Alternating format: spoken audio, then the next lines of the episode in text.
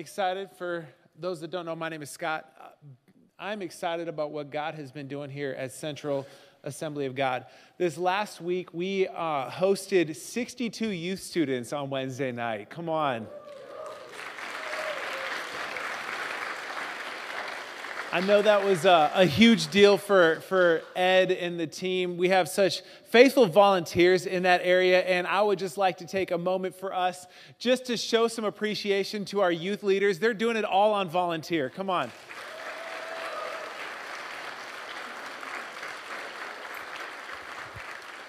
They're not doing it because they have to or because they get paid to or out of duty or obligation, but they're doing it out of sheer love for the next generation, and we appreciate them so much. Uh, they poured their heart and soul and maybe left uh, their heart and soul in a dunk tank on Wednesday night as it was like 50 degrees. I, I don't know whose brilliant idea was that.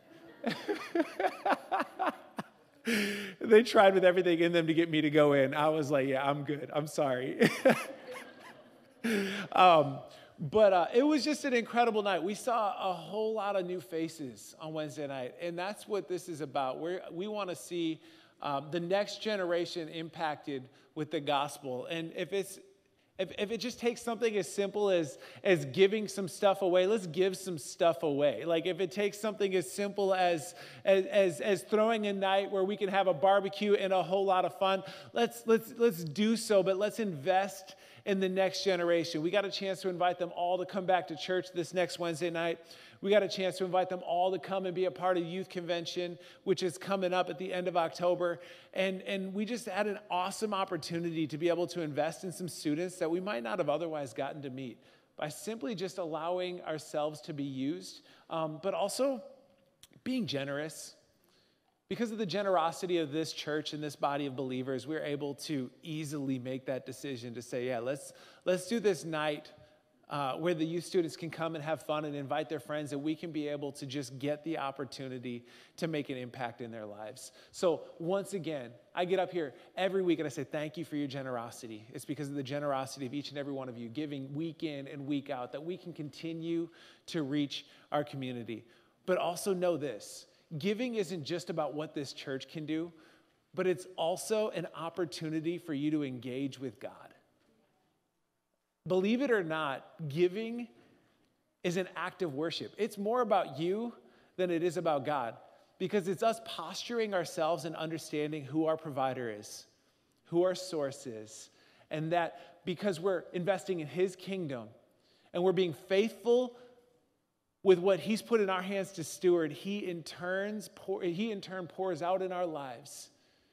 And like Malachi says in chapter three, it even goes on to saying, like, there are, there's a protection that comes with that that we don't even understand what he has not only provided, but how he's protected us as a result of our giving. So thank you for your continued generosity, but also just keep in mind that giving is an act of worship and it's more about who we are and our character and our relationship with Him than it is about Him because He doesn't need it, which is awesome because He is our provider and our source in the first place.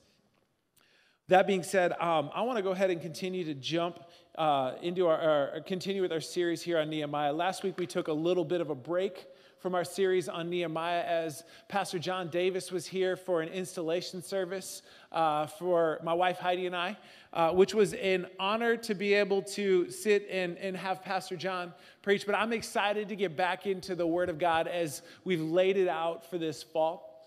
I, uh, uh two weeks ago, I started with Nehemiah chapter 1.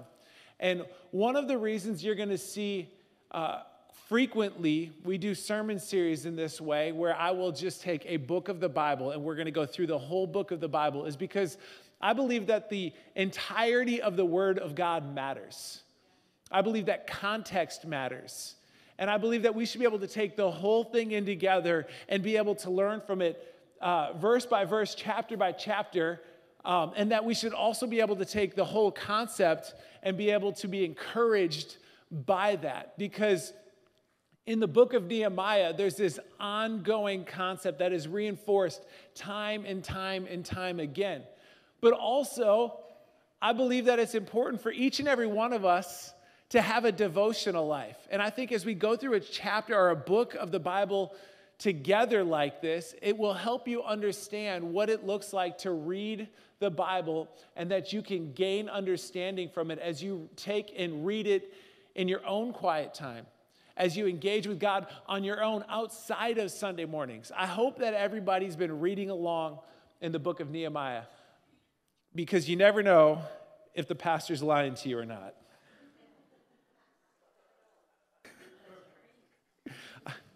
if that's what it takes to get you in your Bible, I will try to bait you every way that I can. And I'm not even going to apologize for it because I believe that everybody should be open in the Word of God and engaging on their own and growing on their own. So if it takes me baiting you into it by one of these days, I'm going to have to actually lie to you just to see if you catch me. hey, let's, let's go into Nehemiah chapter 2, verses 1 through 8. And it reads like this In the month of Nisan, anybody drive a Pathfinder to church this morning?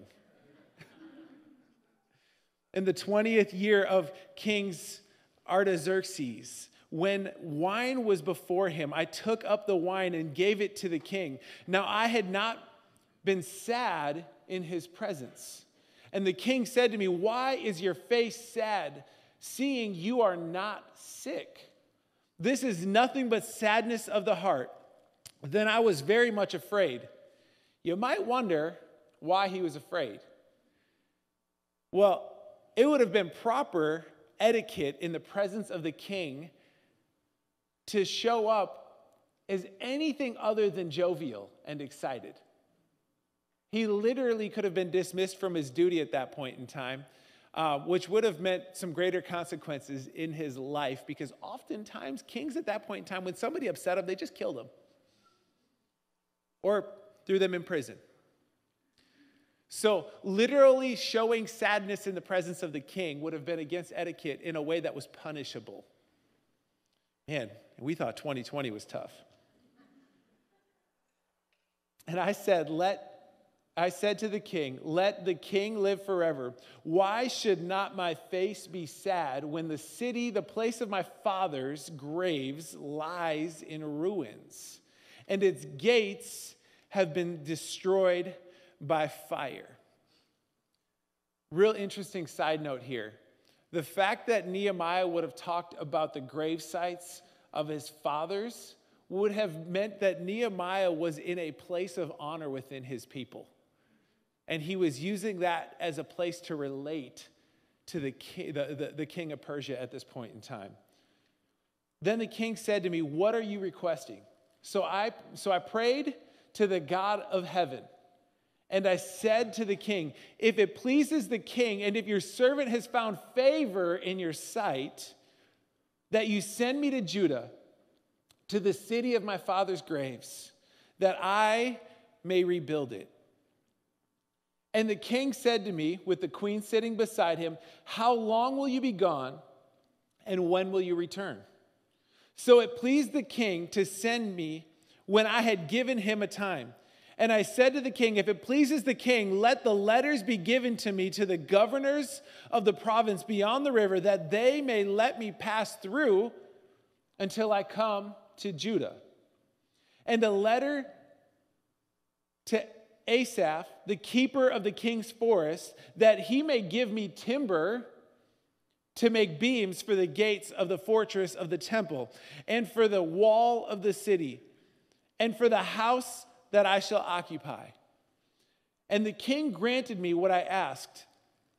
For the good of my ha- for the good hand of my God was upon me. Let's pray. God, I thank you that the good hand of our God is upon us. I don't know if we fully grasp the depth of that statement.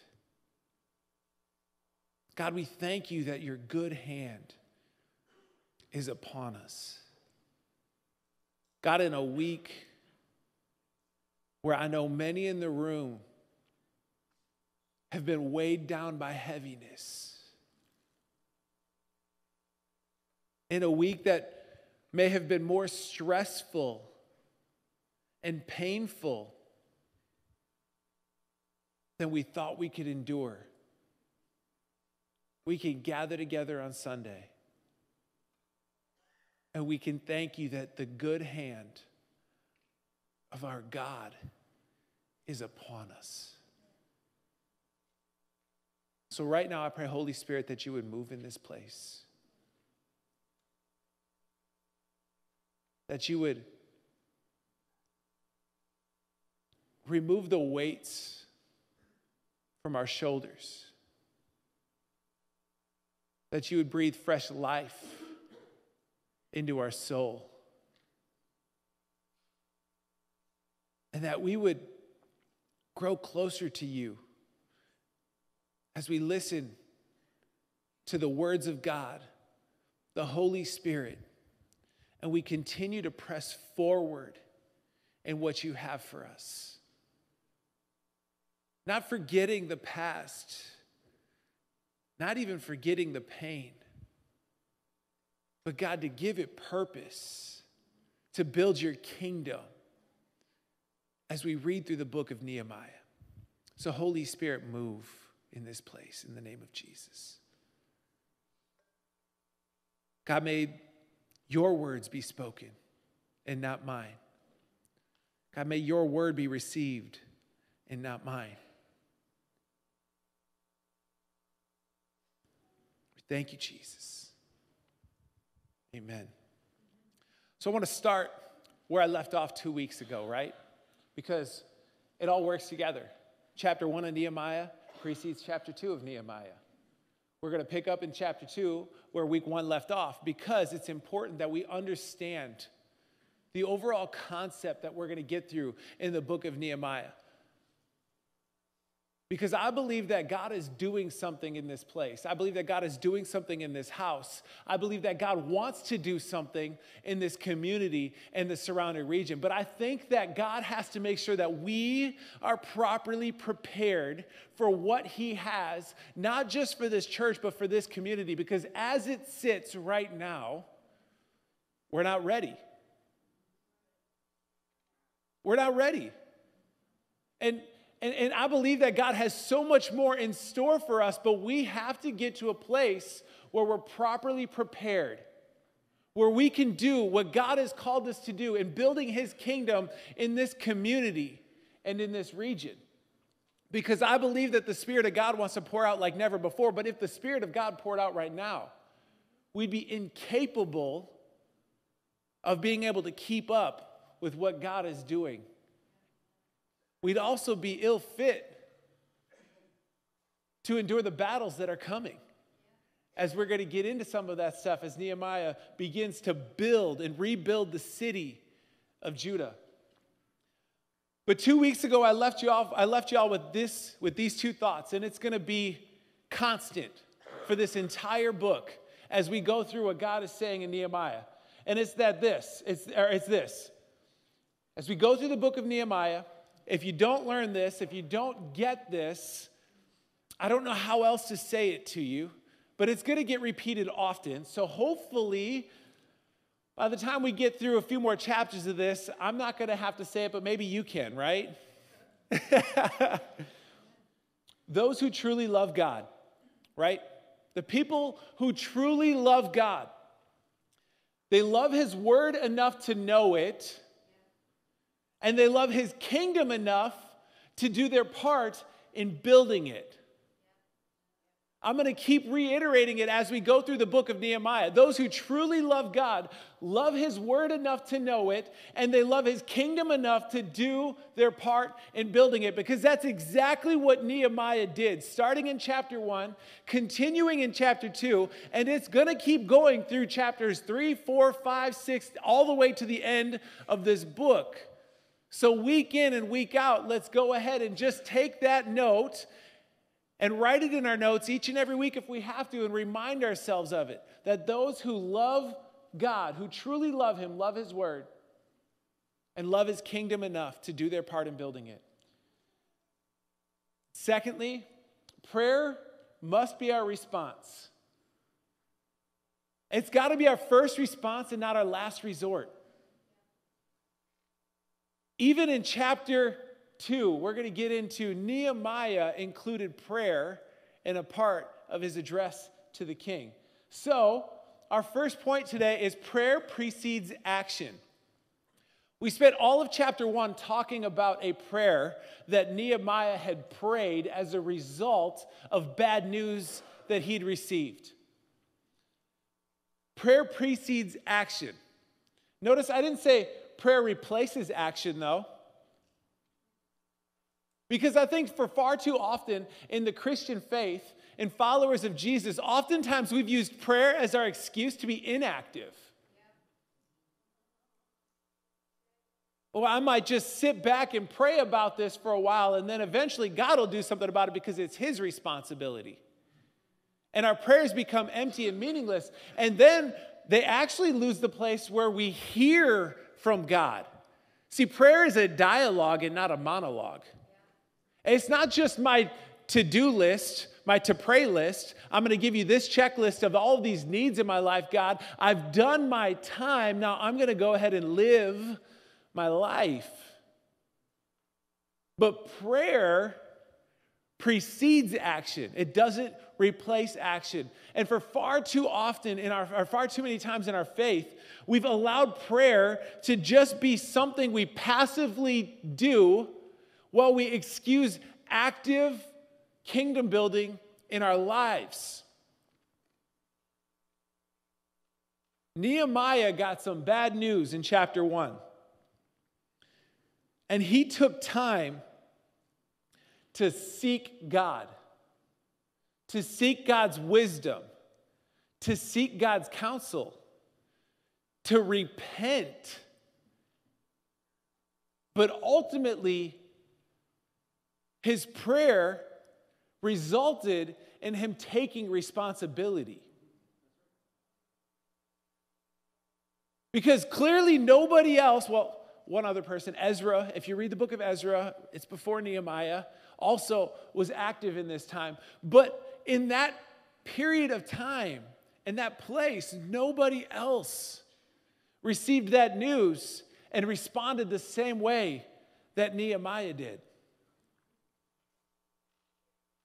Prayer is active, but it should also move us towards action. Action is required because faith is not a passive exercise. Faith is an assertive exercise. There's a difference between being passive to being aggressive. Some of us, because we're northern Midwesterners, are just passive aggressive.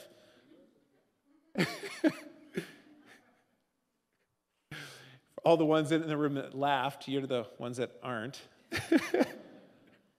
but prayer is assertive. It takes understanding both what the needs are around us, but also what God is doing in response to it and what God is saying in response to it, and then knowing when to act based on what God has said. So if we're not hearing from God, it means we're not listening enough to what God is saying. For some of us, we've been praying for the same breakthrough over and over and over again in our lives. And we keep running into this same obstacle, but we haven't figured out what to do with that obstacle. But the whole time we've been trying to avoid this obstacle and pray that God would do something about it. And what we don't understand is, is that our breakthrough is actually on the other side of that obstacle, and God is calling us to move towards said obstacle. Now, you might be going, Scott, Pastor Scott, where, where, where are you finding that? What is your basis for a statement like that? Because I'd rather avoid danger, or I'd rather avoid a tough time, or I'd rather not deal with a tough circumstance. Wouldn't we all? But here's life, and we find them right in front of us. Facts, if we didn't have tough times, if we didn't have bad news from time to time, if we didn't have struggles, we also wouldn't have miracles and breakthroughs. And oftentimes we would live our lives like we often do, as if we don't need God.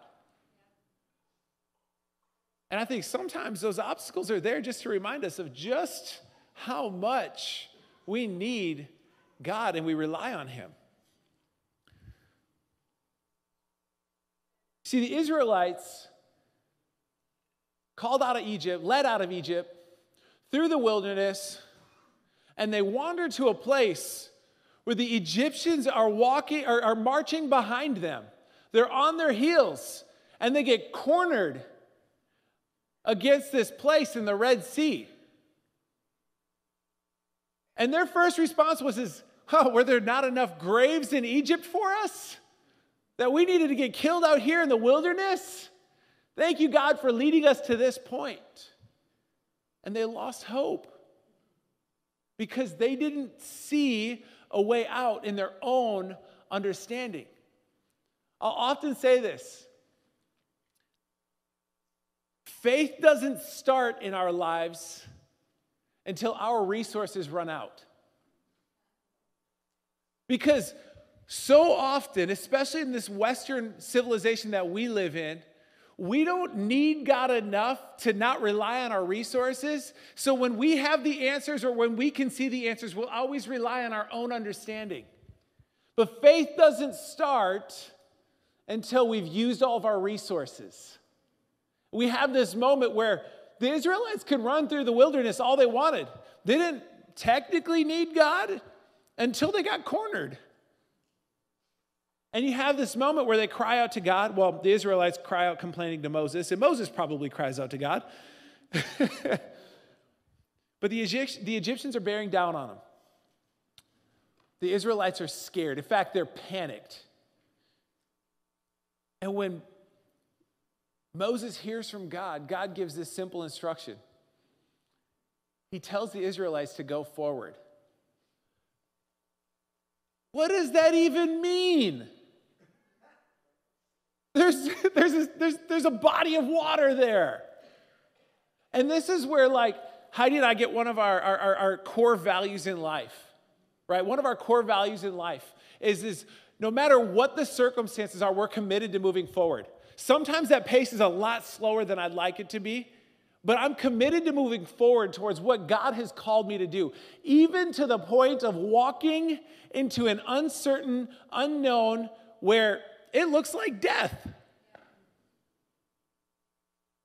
But there was an action point for the Israelites. God told them to move forward, and He told Moses to raise his staff. That's an extremely vague description. And yet it took faith in God to move forward to raise that staff. You guys don't understand just how much of an active faith it is sometimes to move forward, even if it's a crawl. We've all had those days, those weeks, those months, those years where moving forward just doesn't even seem possible. That's an act of faith.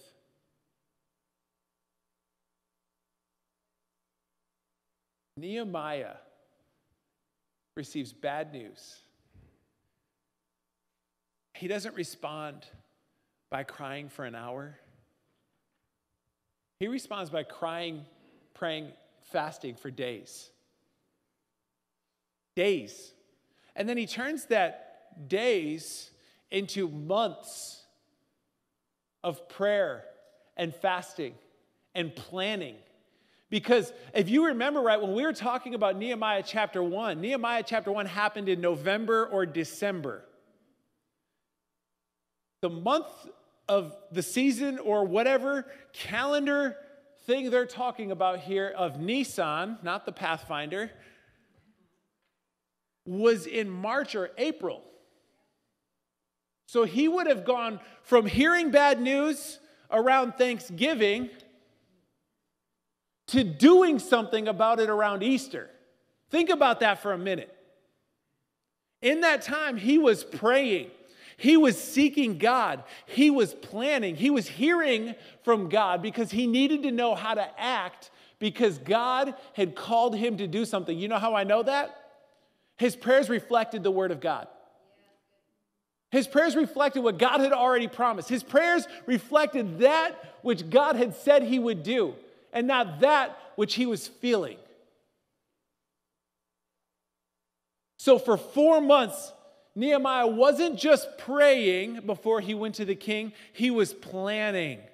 Come on, we need to be a people who pray, but we also hear from God enough to be able to plan. And guess what? When you get to that place in your life, it's scary. I've come out of some of my quiet times with the Lord scared to death at what I heard because He's given me such specific things that I feel like if I were to admit some of those things out loud, that people would think I'm crazy. But then I hear those things and I look back and I see those things come true. And I've seen God's provision. I've seen his sovereignty through it. I've seen the reminders of those things that I knew that I heard 10 years ago came to pass 10 years later. And I go, okay, it was crazy then. It's not so crazy now. So maybe this crazy thing I'm hearing now isn't as crazy as I think it is. So I can start to work towards it because God said it. And after praying for four months, Nehemiah understood a moment when God gave him the opportunity to move to action. And it's funny that after praying for four months, he knew that the ask was beyond him. So when the king asked him what was wrong, instead of kicking him out of his courts, the king asked him what was wrong. In chapter 2, verses 4, you see it says, I prayed to the God of heaven. Even in that moment, Nehemiah understood that he needed the Spirit of God to guide him. This was the moment. God, I don't want to miss the moment. So won't you lead me? Won't you guide me? Won't your Holy Spirit be upon me in order to make this ask to the king of Persia?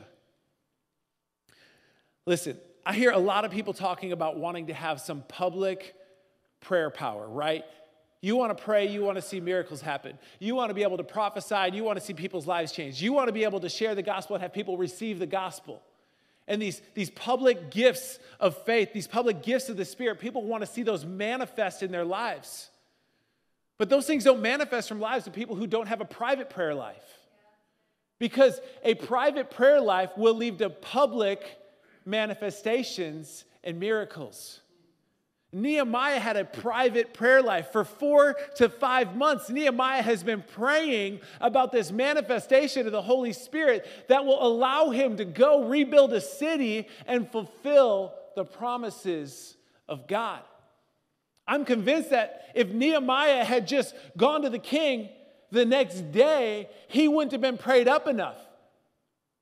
He wouldn't have had the influence that he needed. He wouldn't have had that spiritual power that he needed. He wouldn't have had the sensitivity to the Spirit. He wouldn't have had the ability to see God move the way God had moved. But so many of us, we don't want to take the time to sow the seed, to water the seed, to cultivate the soil to do the spiritual work that it takes to see the manifest power of the Holy Spirit. Because we live in our social media world where we want it and we want it now. For most of us, we're too impatient for a vending machine anymore.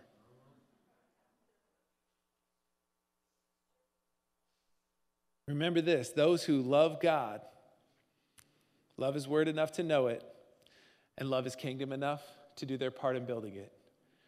Nehemiah 1 11.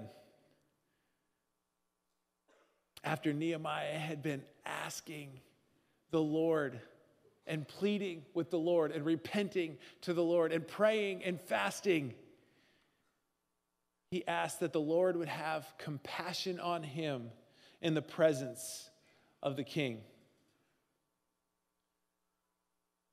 We also have to take in mind that consistency reveals character. And in some circumstances, a lack of character. But Nehemiah showed up every day with the right countenance. He showed up every day with the right attitude. He showed up every day and served the king well. He was the cupbearer, which meant he had to be the most trustworthy person in the room. Because the most common way of assassination of a king was through poison. It was the only way to get in his presence. And if the cupbearer was faulty, the king's life was in danger. Every day he proved that he was trustworthy. Every day he proved that he could do his job. Every day he understood the people around him were trustworthy enough for them to bring food into his presence, for them to be able to come into the presence of the king. He had to manage that. He is the king's number one bodyguard at that point in time. If somebody were to assassinate the king, it would have been through the hands of Nehemiah. And he has proved each and every day to be consistent, to be jovial, to have the right attitude, to have the right presence, to have the right countenance, to the point to where even now the king recognizes something is wrong in Nehemiah's life. He's done his job so well that the king empathizes with him. Clearly, there's relationship there there's trust, and even a genuine, heartfelt concern. That's not common for kings in that time. And I can, with full certainty, guarantee you this is the first time Nehemiah has broken court etiquette with the king.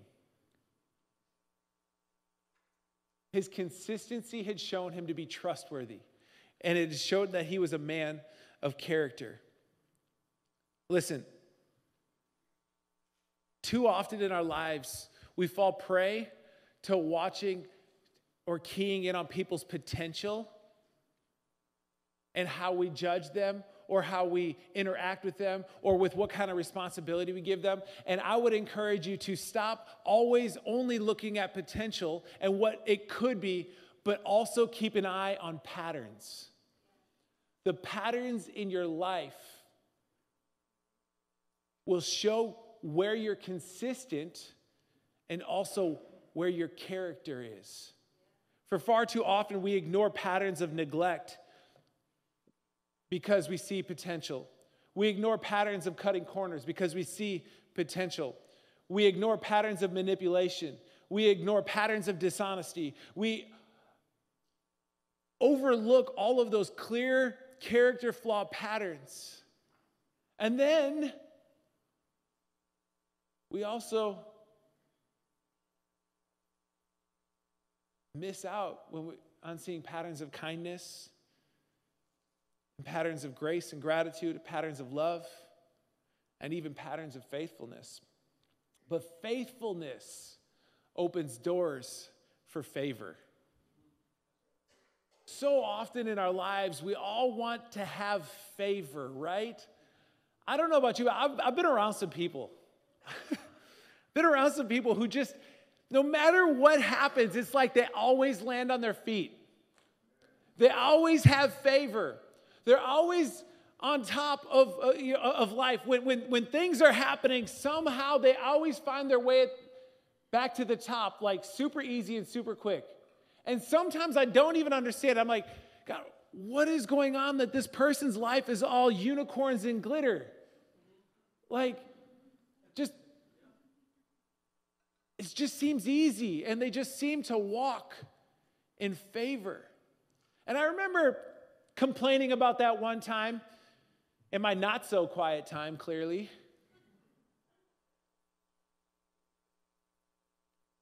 And I remember the, the, the, Holy Spirit just speaking to me and saying, You don't know where they've been faithful. You don't know how many times they've shown themselves faithful in little things. And my word says, when you're faithful with little, you'll be given much. And so often, I'm just seeing the cliff notes of their lives, the highlights.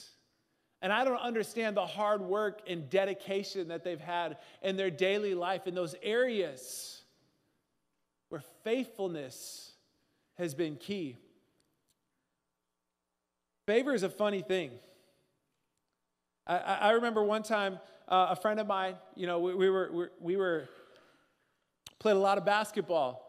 And he, one game, he got a, a bunch of favorable bounces, and I was really mad because I hate to lose. And he just laughed at me and said, Favor ain't fair. And I was like, You're right, it's not. But it also doesn't have to be. It also doesn't have to be. God has shined down upon each and every one of us. He's given each and every one of us favor. Some of us have been faithful. And we continue to gain favor because of that. But the world will never see those gut wrenching moments of faithfulness that it is taken to walk in that kind of favor. Let's look at this. Favor might be the most underrated aspect of your life because it flows from faithfulness. And faithfulness is often overlooked. Let me, let, me, let, me, uh, let me help you out. We don't praise faithfulness enough. We, we, don't, we don't talk about faithfulness enough in the church. We don't talk about faithfulness enough in life because oftentimes we're too busy living unfaithful lives. Ouch. So let's look at faithfulness instead of in, in, in, in the um, in light of our faith in God, right? Let's look at faithfulness uh, under the microscope of marriage. How often does one have to be unfaithful in marriage for us to still have grace? Oh, it's really quiet. Oh, man. Think about this, though. There's some people in this room who've been married for quite a while, faithfully. But I guarantee you it would only take one moment of not being faithful to potentially abandon that marriage. And I'd love to step on some toes and pick on some people and ask them just how many moments of faithfulness they'd be willing to endure. But the fact of the matter is, it get real uncomfortable in here really, really quick. But then on the flip side of that, when somebody wants to come and they want to talk to me about marriage struggles, I hear a lot about some of these little things that are just really annoying or really a struggle to get over in life. And you know what I don't hear about? The faithfulness of their spouse, day in and day out, the little things that they do to care for one another, the nuances that they pick up, the areas of life where they make it easy the small steps towards a healthy relationship because right now this is the glaring weakness. We focus so much on somebody's weakness and we rarely give them credit for those areas of tried and true faithfulness. We're there each and every day sacrificing selflessly to make our lives better. I, for one, am so grateful for the faithfulness of my wife to continue to do some little things that I just don't even think of. Like it doesn't even register to me. Like managing the kids' calendar. I don't know. Just tell me where to go and when to pick them up. I don't have a clue. It can only happen because she's awesome, because I'm helpless. and she's faithful. And managing specific areas of our lives where I am completely reliant on her, but yet in a moment of annoyance, I failed to give her credit for. Faithfulness is the most underrated aspect of your life. And what you need to understand is, is every step of faith is an act of faithfulness. And every act of faithfulness is a step of faith.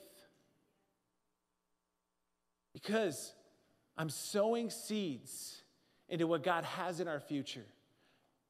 I'm sowing seeds into what God has for me 10 years from now.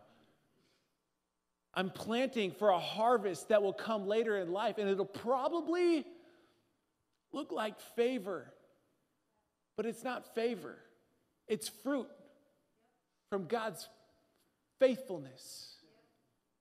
And my faithfulness in doing the next right thing. So often we're so caught up in instant gratification and we want to skip the process.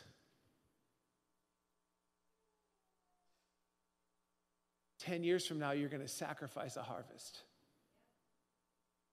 10 years from now, you're going to wonder why. And if somebody were to take a microscope, they could look back and go, There's no faithfulness in this. You said you want it, but you didn't follow through. You skipped the process. Nehemiah didn't skip the process. He sought God in everything, in every detail. In our lives, I'm going to invite the worship team to come. I'm going to try to land this plane quickly. I apologize. I like to talk. But in everything, Nehemiah was seeking to understand fullness. As I look through the details of what Nehemiah asked for from this king, I would have been scared to death to be sitting in those courts asking for those details. But Nehemiah understood, based on four months of planning, preparation, and deep prayer, exactly what he needed when the time came to answer the call of God. Because he was moved by God's Spirit towards action, and he was moved by God's word towards action, but he understood the fullness. And for most of us, we would have got that, that moment in the king's courts where the king asked us what to do.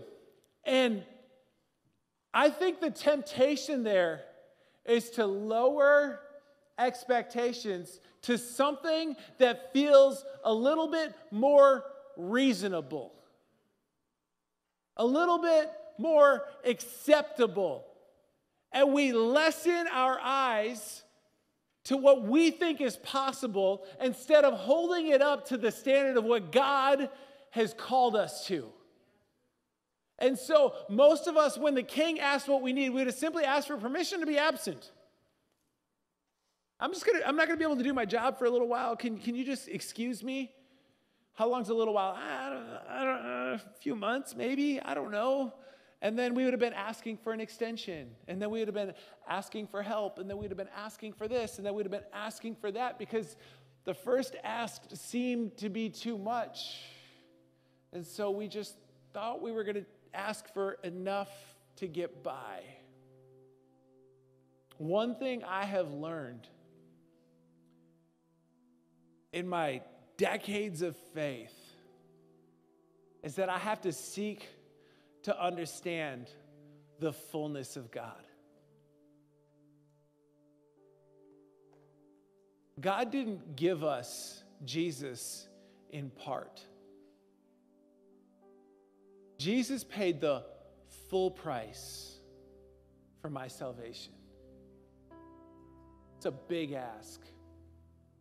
Nehemiah goes into the presence of the king. My wife was super proud of him in this with every detail. He asked for the time specific to the task because he knew what it would take. He asked for the authorization to pass through areas where he was probably going to be arrested for being. He said, God, I need, I need that pass. I need that hall pass, right? You're a kid going to the, the he had to use the restroom in the middle of class. You don't want to get caught. He needed that hall pass. And then he goes to a place where I don't know that I would have been able to ask. He asked for the materials. He said, King, I need access to this forest to be able to get the timber, to rebuild the temple. But I'm not just asking for the temple, I want to rebuild the city walls. I'm not just asking for the city walls, I'm also asking so that I can build the house where I'm staying. This is a huge ask. And Nehemiah prayed for months on months on months leading up to this ask because clearly he was building a house. If he needed to build a house, he was going to be there a while.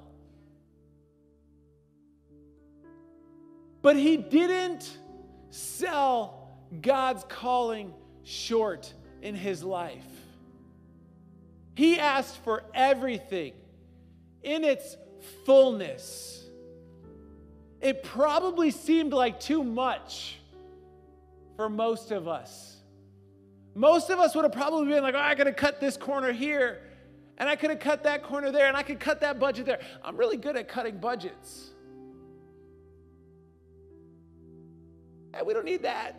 We don't need that. I think we can get by without that. And I think some of us are trying to lessen the spiritual blow. But we don't understand favor isn't fair.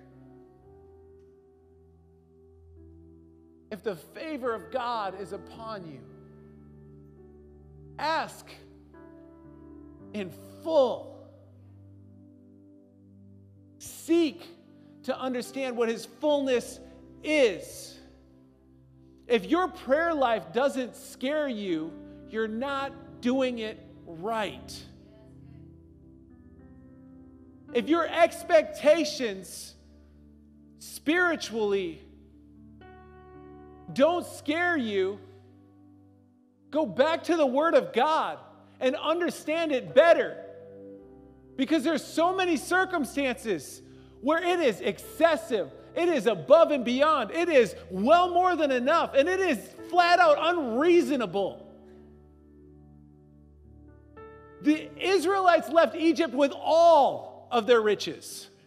They bankrupt a country, the most powerful one in the then known time. You don't think that they thought that was excessive? His favor isn't fair, but it flows from faithfulness.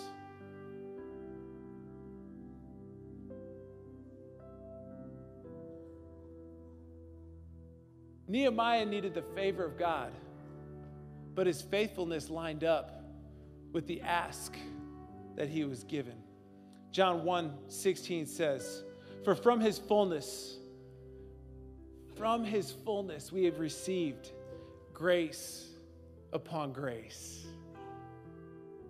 Ephesians 3 14 through 21 says, For this reason I bow my knees before the Father, from whom every family in heaven and on earth is named, that according to the riches and his glory, come on, the riches and his glory, not ours. My riches aren't very much, but according to the riches of his glory, he may grant you to be strengthened with power through his spirit in your inner being, so that Christ may dwell in your hearts through faith and that you, being rooted and grounded in love, may have strength to comprehend with all the saints, with all the breadth and length and height and depth, and to know the love of Christ that surpasses knowledge, that you may be filled with all the fullness of God. Now, to him who is able to do far more abundantly than all we ask or think, according to the power at work within us.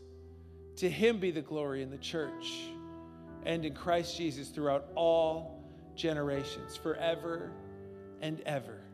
Amen. That's my prayer this morning.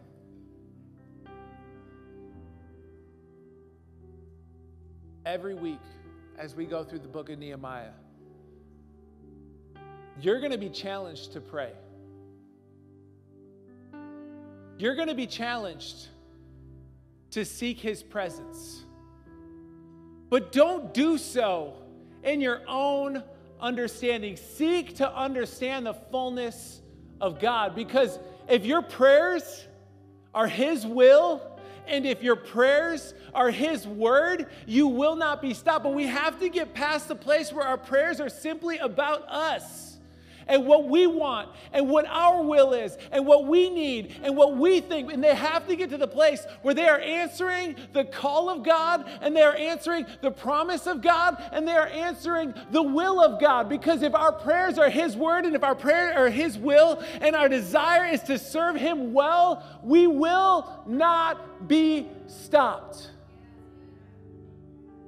And in my life, and in my prayer life, where I find myself, God, what does your word say? Because your promises are yes and amen. And if my prayers are to see your kingdom advance, just like the prayers of Nehemiah were to see the city rebuilt, he called on a promise of God. He didn't have to settle for less in the presence of an earthly king because he had spent months in the presence of the King of Kings. Come on. The powers and principalities of this world have nothing against you. They have nothing that can stand up against the presence of the King of Kings. We have to seek contentment in Him, in His Word, and in His will. So seek contentment. Stop settling for complacency. Stop settling for good enough. Stop settling for less than. Stop settling for scraps off the table of the King of Kings, whose table is filled abundantly with more than enough he gave his best for you. Stop settling for just enough. This Sunday morning, don't leave here with just enough to get you through to next Sunday. Stop operating with this mindset where I'm going to fill up my cup and then I'm going to slowly ration it and pour it out through the week. Ask God that He would fill your cup to overflowing so that way your week, as it's poured out, it's what's poured out of the top of your cup from overflowing and not coming from the bottom of your cup so that you need a refill next Sunday. We come together to lift up the name of Jesus, to encourage one another. But you don't have to just get that here. Come ready. Come seeking fullness. Bring some audacious faith and allow God to do what only God can do. Would you stand with me?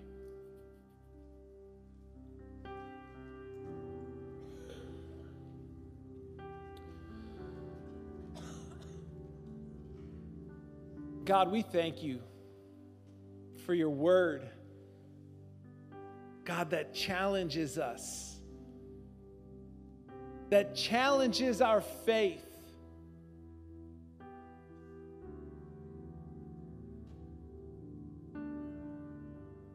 God, may your Holy Spirit just speak to us right now.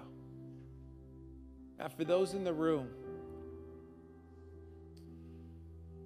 that are maybe sensing the need to expand their sails and allow your your wind to move them further than they ever thought that they could. God, for those that need the encouragement, God, to know that their next step, no matter how small it is, is a huge step of faith as you've called them to move forward. God, encourage those in the room this morning to understand that that life of faithfulness that they've been living is not mundane, but it is a mighty act of faith, day in and day out, moving forward and pushing your kingdom forward. God, may they not second guess their faithfulness. God, encourage your people this morning. God, and for those in the room that are heavy hearted, and I pray that you give them peace, give them rest, give them joy. Give them joy. Give them joy. Overflowing in abundance and in full. Not just enough to get through today, but in full.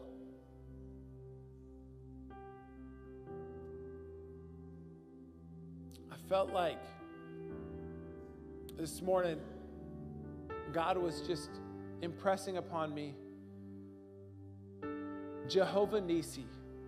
It's a name for God. And it's simply this the Lord is my banner. And the significance of that statement is, is we need to be able to, to raise the banner of Christ over our lives as an identifier of his victory. And I'll even go as far as to say, some of us, it's a white flag that says, God, I surrender. You're in this room and you haven't surrendered your heart to the Lord this morning. I want to give you that invitation. Because our victory in the king in the kingdom of heaven is in surrender.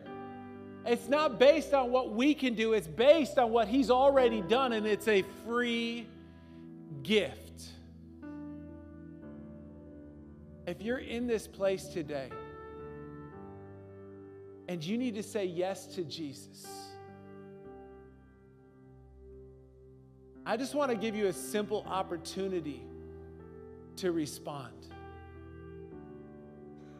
I'm not going to call anybody out. I'm not going to embarrass them or anything.